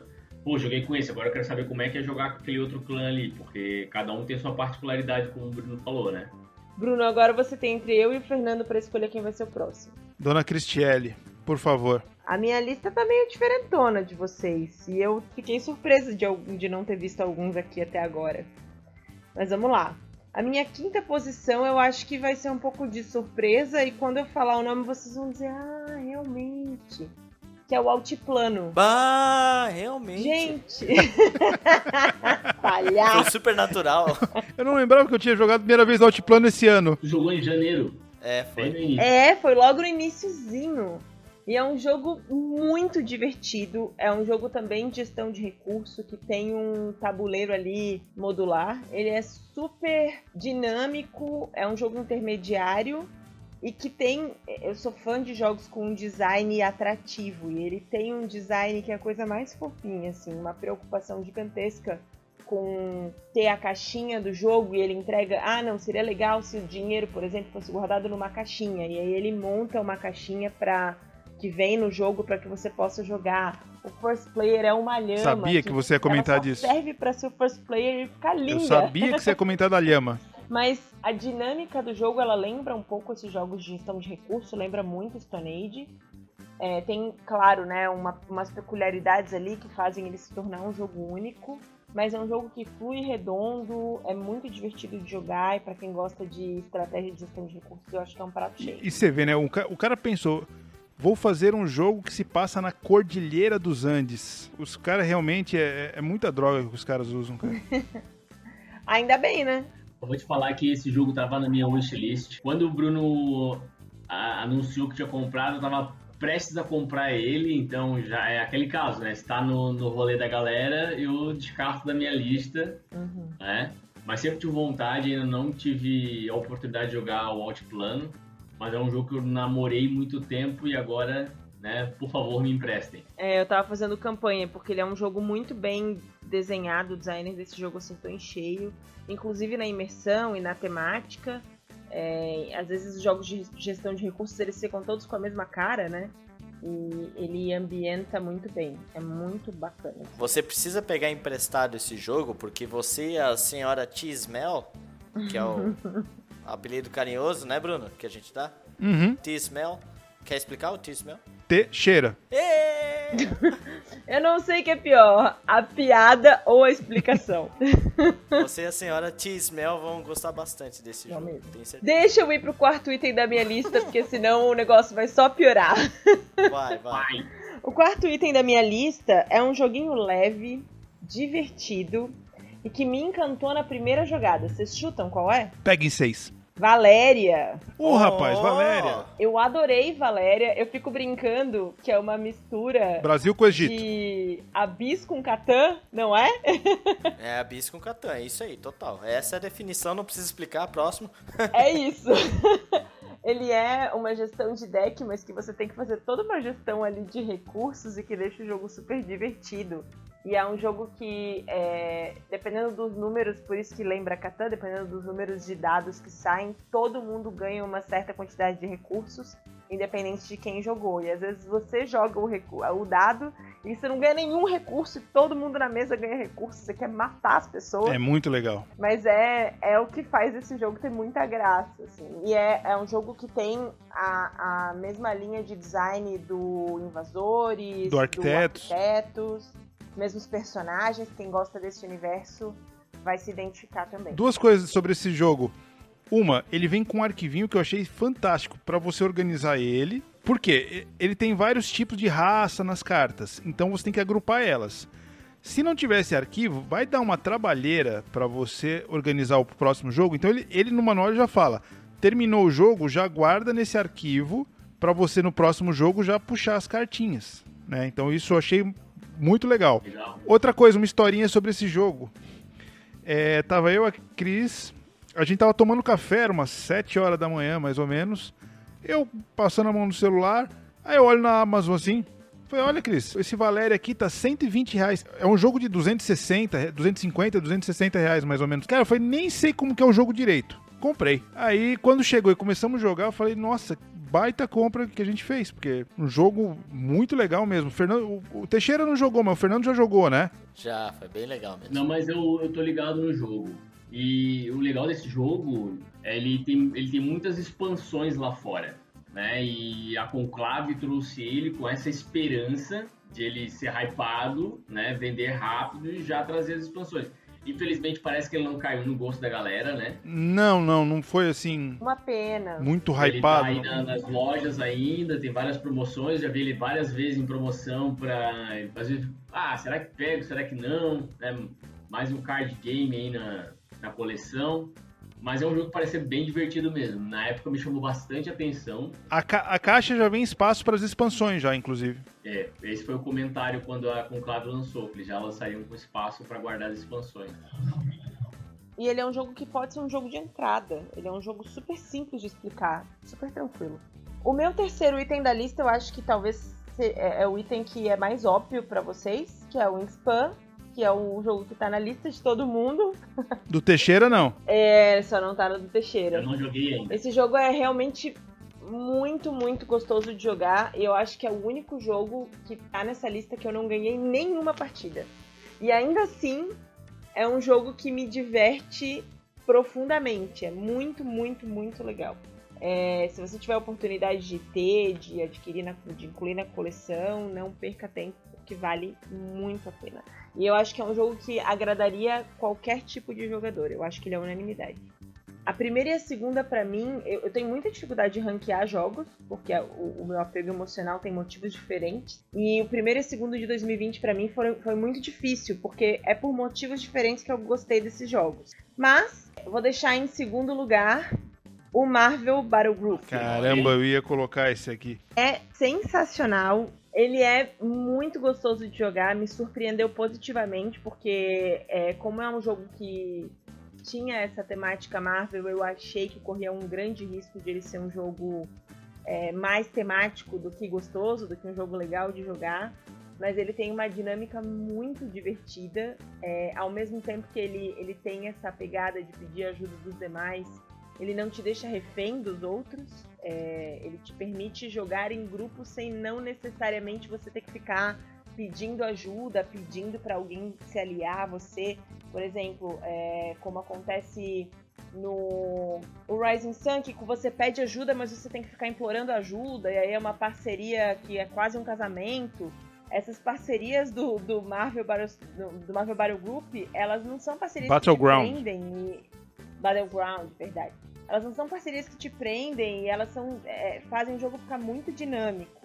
É, acho que foi outra unanimidade, né? Todos os que jogaram, elas gostaram muito e logo depois já queriam jogar de novo. Nós já jogamos com gente que nem gosta de Marvel, essas coisas, e a pessoa adorou. É verdade, isso é um ponto bem interessante, tá? Porque às vezes o cara pensa assim, ah, isso eu vou jogar, eu nem conheço os personagens da Marvel e tal. Não interessa, isso, o jogo ele é independente disso, assim, ele é bem interativo, isso é um... E... e... é muito simples também, é um jogo muito fácil de jogar. Eu, eu acho que eu preciso jogar então, porque eu tenho um preconceito com esses jogos temáticos de, de cultura pop, né? Eu acho que é caça-níquel, pra mim é caça-níquel. Aham, uhum, eu também tenho essa impressão. Então eu acho que eu deveria jogar aí pra tentar ver se é realmente isso ou não. Pra você ter uma ideia, Teixeira, tem uma, tem uma coisa que eu gosto muito nesse jogo que me lembra o Twilight Struggle. No Twilight Struggle, você pega a carta e ela te dá todo o background da carta. O que aconteceu, da, daquela história. No da Marvel, você pega a carta e embaixo tem quando que ele, aquele herói ou aquele vilão apareceu pela primeira vez na, nas histórias Marvel e o autor dela, o, o, o designer dela. Pô, então você pega, fica, fica vendo a carta e são tudo é, é, são todas, todos os quadrinhos mais vintage, né? Não são, mais, não são modernos, assim, eles são um pouco mais vintage e tal. Então, a, a arte também encanta bastante nesse jogo. Além da mecânica, que eu achei muito legal, assim, muito divertida. Tem umas coisas de você colocar gente num, num lugar só pra atrapalhar e, e, e ninguém mais coloca. Pô, assim... Né, Bruno? Uhum. Eu não faço isso. Eu acho importante falar que esse jogo é um jogo desenvolvido por brasileiros, né? Isso mesmo. Isso. A Bucaneiros conseguiu a licença desse jogo e foi desenvolvida por um brasileiro. Esqueci, agora me fugiu o nome. Procurei, procurei. É do Thiago Castro e do Led ba- Bacchiotti. Pô, eles acertaram em cheio mesmo, cara. Parabéns pra eles aí, porque assim, é, a gente sabe que é bem difícil de, de desenvolver jogos, né? E aí, eu não sei, as pessoas desenvolvem certos preconceitos. Eu acho que isso carrega um pouco da parada do filme brasileiro, que as pessoas têm preconceito. Aí quando fala, ah, esse é um jogo desenvolvido por um brasileiro... Às vezes a pessoa pode ter até um certo preconceito, mas não, cara.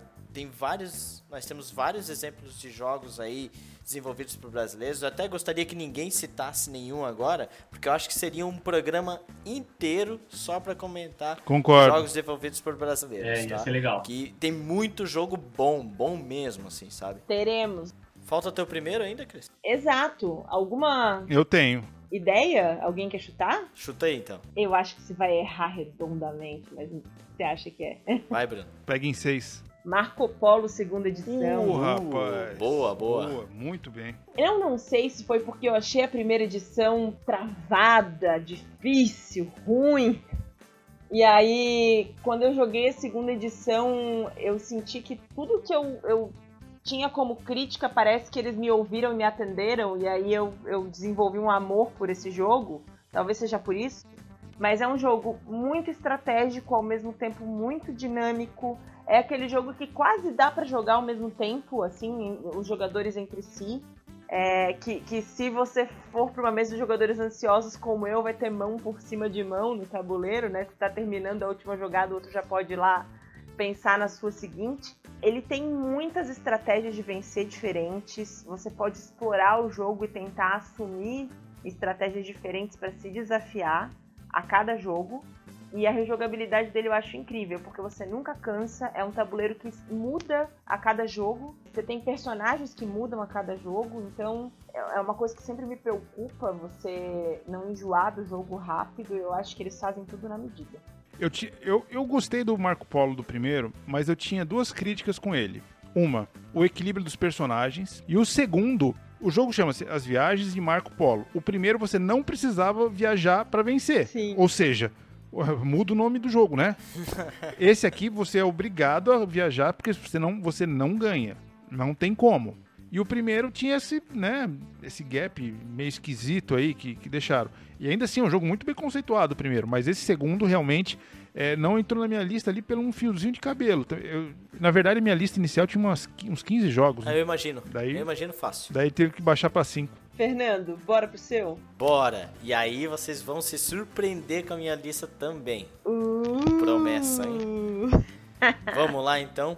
Em quinto lugar, eu vou colocar jogo já citado, Marvel Battlegrounds. Tá. Primeiro, eu, e aí eu vou justificar todas as minhas posições. O Teixeira falou, o Tismel falou, que ele tem esse certo preconceito com jogos, né, de, de skin e tudo mais, assim, mas, cara, botou o nome Marvel aí na minha frente, o, o jogo já tá cinquenta por cento vendido. É um fanservice. Bastante. Aí eu fui no YouTube, assisti uma partida inteira de Battlegrounds, aí eu... Ah, esse jogo tem uma mecânica boa. Aí juntou Marvel, uma mecânica boa, já me ganhou. E assim, eu não tinha feito o ranking. Fiz a, agora há pouco aí o ranking, mas eu botei ele lá no quinto, assim, porque eu precisava citar os outros mais pra frente, assim. Mas ele é muito legal. Não vou falar mais muito, porque a gente já falou bastante, né? Mas tá aí, tá justificado. Tem uma mecânica boa e tem a skin que eu gosto. Quarto lugar. Quarto lugar, vocês vão se surpreender. Eu aposto que não está nenhuma dessas listas de vocês aí que vocês fizeram. É Quadrópolis. Quase! Ô, oh, rapaz! Quadrópolis é um jogo que eu adquiri esse ano. E assim, é, eu botei ele ali porque assim... Primeiro que eu precisava botar um jogo meu na lista. Eu comecei a ver que a minha, minha lista tava sem jogo meu. E assim, mas é um jogo daqueles do tipo que eu gosto, né? Um jogo que ele é uma partida que dura uma hora, uma hora e pouco, assim, se for muito grande a partida. Mas tem uma mecânica muito legal, é muito fácil de explicar. Para quem não sabe, não conhece Quadrópolis, você é responsável por construir uma cidade, né? Então você vai, através dos seus arquitetos, que são numerados de um a quatro, é, pegando tiles de um, de um tabuleiro central, conforme o número da peça. Só que essa parte é mágica, porque o número da peça que você pegar é o número do lugar da malha que você pode colocar no seu tabuleiro. Então você tem que pensar no número que você quer pegar, com, batendo aqui, dando um match no número do teu tabuleiro, assim. Então é uma coisa que você tem que pensar muito bem. É um bem. Tetris de Satanás. É, mais ou menos. Pontuação. E aí você, no final do jogo, quando você tiver ali com a tua cidade construída, você vai começar a pontuar conforme condições de pontuação que estão descritas num, tabu- num card ali, que não vale a pena explicar agora, senão vai demorar muito. Mas assim, é um jogo que é daquele estilo que eu gosto. É, dá pra colocar pra jogadores iniciantes, né? E vai, vai divertir bastante. É um jogo bem rápido e fácil. Ao mesmo tempo, se você entra numa mesa de, jo- de jogadores que já jogaram Quadrópolis uma ou duas vezes, o negócio fica sangrento. Opa, verdade. Começa... Começa com aquela travação, né? Agora eu vou travar essa Bicho linha pega. aqui, porque daí você não pode pegar aquela peça. É, é não, verdade. Eu, assim, sem me alongar muito, mas o Quadrópolis é um jogo que... É aquele jogo que você termina e você quer jogar de novo. Ele tá em qual top da tua lista aí? Qual lista top? Ah, ele tá no, no top dez da lista de jogos para quatro pessoas que começam com a letra Q. Nossa, top dez para... jogar antes do café da manhã. Agora eu só não entendi se são as pessoas Isso. que começam com a letra Q ou são os jogos que começam com a letra Q. Pois não, pessoas que começam com a letra Q, isso aí. Não ah, tem ser humano que começa com a letra Q. Vai jogar a Quitéria. Keila. A Kênia. Ok. Tá bom, vamos lá.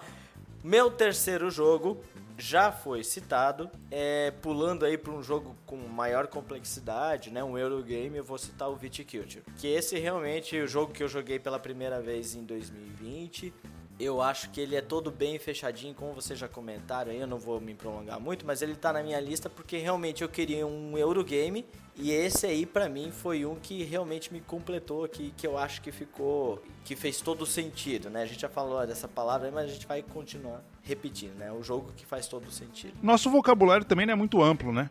Convenhamos. É verdade. Olhe por você, por favor. Uh! Ah, falou, escritor. Tá, vamos pro dois? Vai pro segundo. O segundo lugar, eu não poderia deixar de citar, até me impressiona vocês não terem, caros colegas, citado esse jogo, me dói um pouco no meu coração, é o Draftosaurus. Ah, ah verdade, verdade.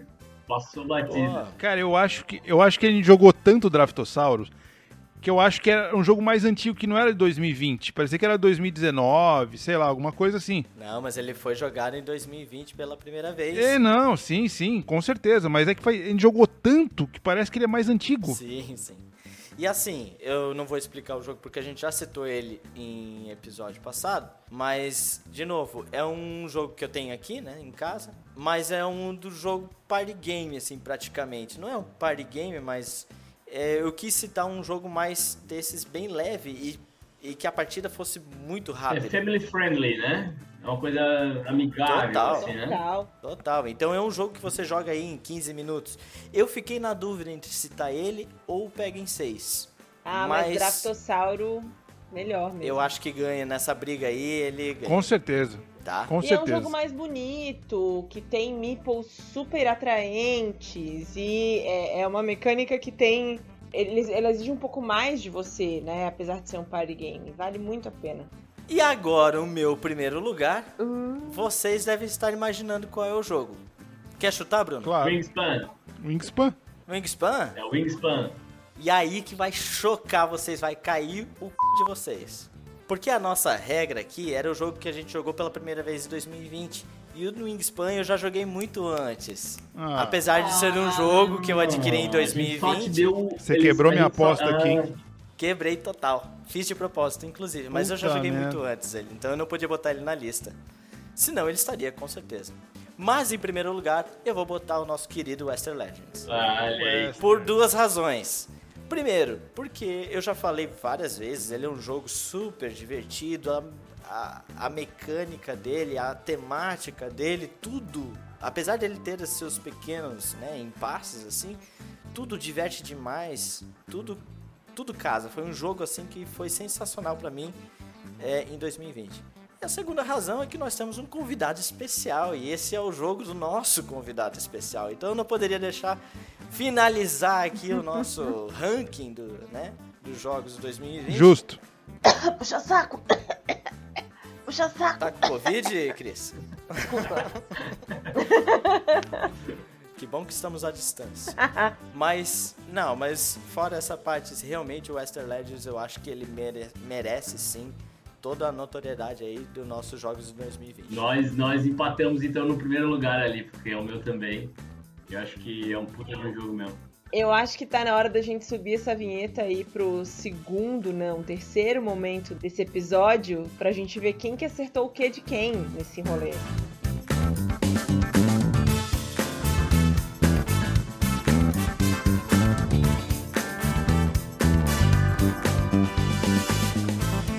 Agora bora para nossa lista de palpites do que seria mais citado. É, primeiro deixa eu dar o resultado aqui, eu fiz a anotação. Não tem quinto lugar, porque empatou um monte em quinto lugar, com um voto. Aí em segundo, terceiro e quarto tem Wingspan, Viticulture e Marvel, com dois votos. E o Western Legends tem três votos, é o primeiro. Então vamos, né? Grande campeão da noite. Exato. Para mim... Meu quinto lugar ficou o Clãs da Caledônia. Só eu votei, como eu falei, sou um idiota, com... sou um idiota completo. Eu botei em quarto lugar o Viticulture. Quase que eu acertei. Bom, o Viticulture, tá, né? Como tá empatado, pode dizer que eu acertei. Eu botei em terceiro lugar o Western Legends. Ele ficou em primeiro. Em segundo lugar, olha o que eu coloquei aqui. Um negócio que nem eu votei. Fotossíntese. Eu coloquei na minha também, mas não foi nessa posição. Mas eu pensei em botar... Eu pensei pois é, eu falei assim, todo mundo tá gostou, vai botar. Não uhum. foi, não ficou entre meus cinco, mas eu falei assim, eles vão botar. Ninguém votou em Fotossíntese. Está na minha menção honrosa dessa lista. E primeiro lugar ficou o Wingspan, que aqui no meu, né, na, na, no geral, ficou em segundo.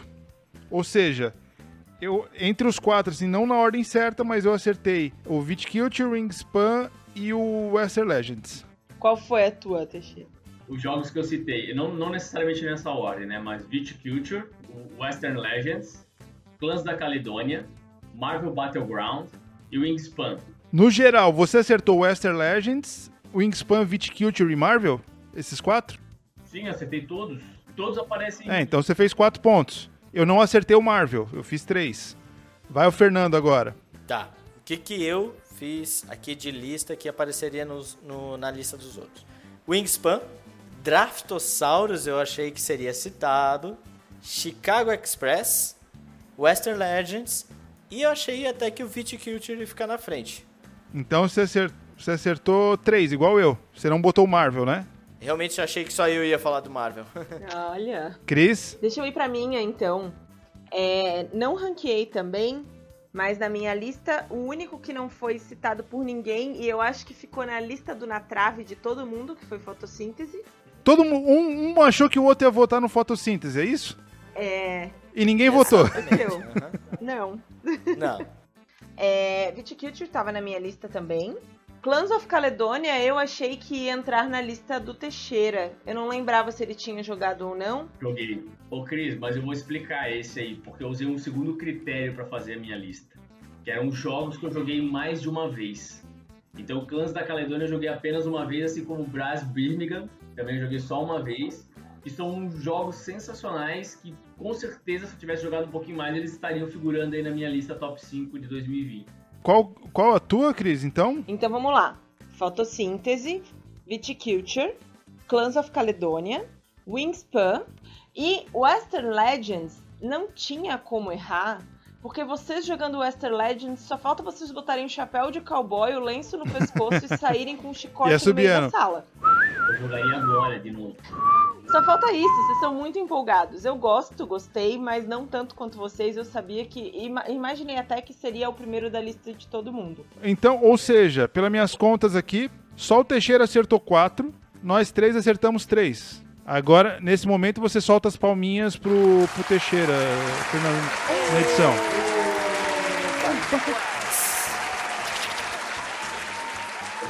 Pra vocês que eu sou ruim de memória pra lembrar das minhas coisas, né? Mas sou bom de memória pra lembrar das coisas dos outros. Eu lembro das fotos que vocês postam no, no Instagram, eu lembro dos comentários, das conversas ali no, no, no Instagram, no, no WhatsApp, sobre os jogos. Então eu sei o que, que tá hypado entre nós aqui.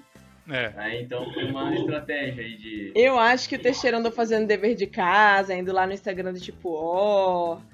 Andou voltando. Nossa, nas bem conversas penhado, do bem grupo. A cara dele. Não, eu acho que mas rolou, eu hein? voltei... Ó, não, mas eu fiz uma pesquisa pra, pra saber é, no, no, no WhatsApp, pra saber quanto de Tiutihuacan, né? Não sei pronunciar, o Tiutiucão. É isso aí. Quando que o Tiutiucão surgiu no nosso, no nosso rolê? O Teixeira falou aí que fez as pesquisas nos nossos Instagrams, então eu acho que é o momento ideal pra gente falar o Instagram de cada um.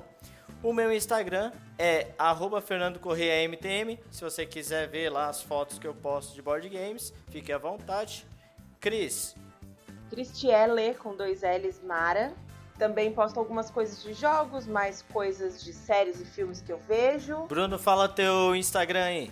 Meu Instagram é Bruno Jacob, com Y no final. Arroba, né? Bruno Jacob. Quer falar o teu Instagram também, Teixeira? Por favor. Não, posso falar. O meu é arroba Tom Bombadil. é, não, não é não. Tô, tô zoando. É... Eu fiquei assim, o cara bebeu, cara. O meu Instagram é arroba Léo Teixeira S C. Só isso. Meu Instagram é fechado, né? Fotos, família, pessoais e tal. E, mas meus stories tem sempre uma comida gostosa, algum jogo divertido e alguma crítica ao governo merda que nós temos. É isso. Não necessariamente nessa mesma ordem. Às vezes é tudo junto e misturado. E agora sim, temos o Instagram do nosso podcast, que é o arroba tipo war. E se você quiser saber mais sobre os jogos e quiser se comunicar com a gente, mande um direct lá, comece a seguir a gente, que a gente vai ficar muito feliz de saber as suas sugestões, as suas opiniões, suas críticas. Por favor, converse com a gente. A gente também tem o nosso e-mail, que é o é tipo hora arroba gmail ponto com. E é isso, pessoal. Vamos fazer as nossas finalizações. Teixeira, você que é o convidado, quer dar alguma palavra final? Ah, primeiro eu queria... agradecer o convite, foi muito legal participar com vocês aqui. A gente já tem mesas, muitas mesas de board game aí de história. Quero que dois mil e vinte e um a gente tenha muito mais, que venha vacinar logo, né? Pra gente conseguir jogar com tranquilidade. E quem sabe chamar mais gente ainda para esse hobby fantástico, que são os board games. E tô já me convidando para os próximos, se vocês quiserem me chamar, estou à disposição aí, adorei gravar com vocês. E vamos, vamos pulverizar essa prática aí. Ó, já, já tem um convidado, né, para a próxima mesa, o Bruno conhece, que é o Lucas Coppi, Bruno. Já vou mencionar aqui porque ele vai ouvir esse episódio, a gente vai conversar sobre. Eu tô tentando eu evangelizar ele. É, ele já tá começando, ele começou em joguinhos e tal. Eu falei, não, tem coisa, tem, tem droga mais pesada aí, parceiro. Você precisa experimentar uma coisinha mais pesada aí. Você tem um minuto para ouvir a palavra do board game? É isso aí. Valeu, galera. Obrigado pelo convite. Foi um prazer estar com vocês aqui e vamos jogar. A gente que agradece. Galera, espero que a gente comece, na verdade já começamos, mas espero que a gente tenha um dois mil e vinte e um com muitos novos jogos para a nossa retrospectiva de dois mil e vinte e um ser ainda mais difícil. Fechou, galera? Até o próximo episódio. Tchau, tchau. Valeu!